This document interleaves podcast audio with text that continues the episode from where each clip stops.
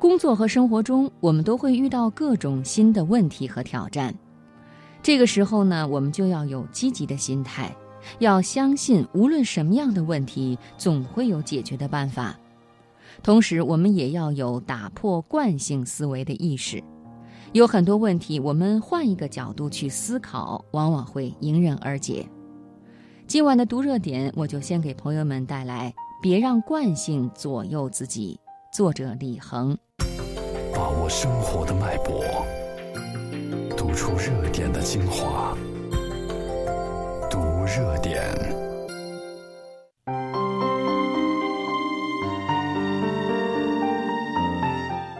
心理学家麦克曾经做过这样一个实验：他从天花板上悬下两根绳子，两根绳子之间的距离超过人的两臂长。如果你用一只手抓住一根绳子，那么另一只手无论如何也抓不到另外一根。在这种情况下，他要求一个人把两根绳子系在一起。不过，他在离绳子不远的地方放了一个滑轮。意思是想给系绳子的人以帮助。然而，尽管系绳子的人早就看到了这个滑轮，却没有想到它的用处，没有想到滑轮会和系绳子活动有关系，结果没有完成任务和解决问题。但是，很多人看到滑轮以后，习惯性的反应是：滑轮是吊起重物的时候省力的一种工具。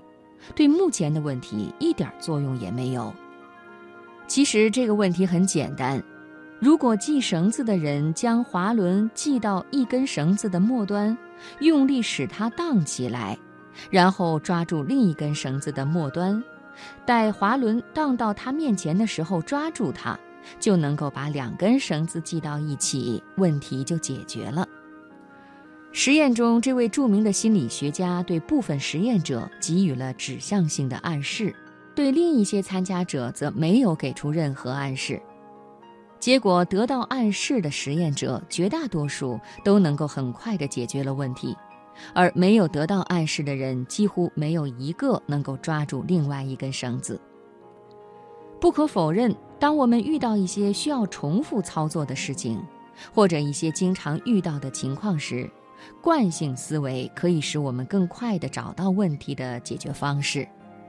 但是当一个问题的条件发生变化的时候，思维的惯性往往会使我们墨守成规，局限于以往经验和知识的怪圈，难以涌出新思维，做出新决策。没有一成不变的事物，也没有放之四海而皆准的真理。必须变化地去看我们所遇到的各种问题，特别是在目前这个处处日新月异的时代，如果总是用自己的经验去看待新情况，必然是行不通的。因为不同的问题之间既有相同之处，又有差异之处，在一些相同的问题面前，我们长期以来形成的惯性思维，往往有助于问题的解决。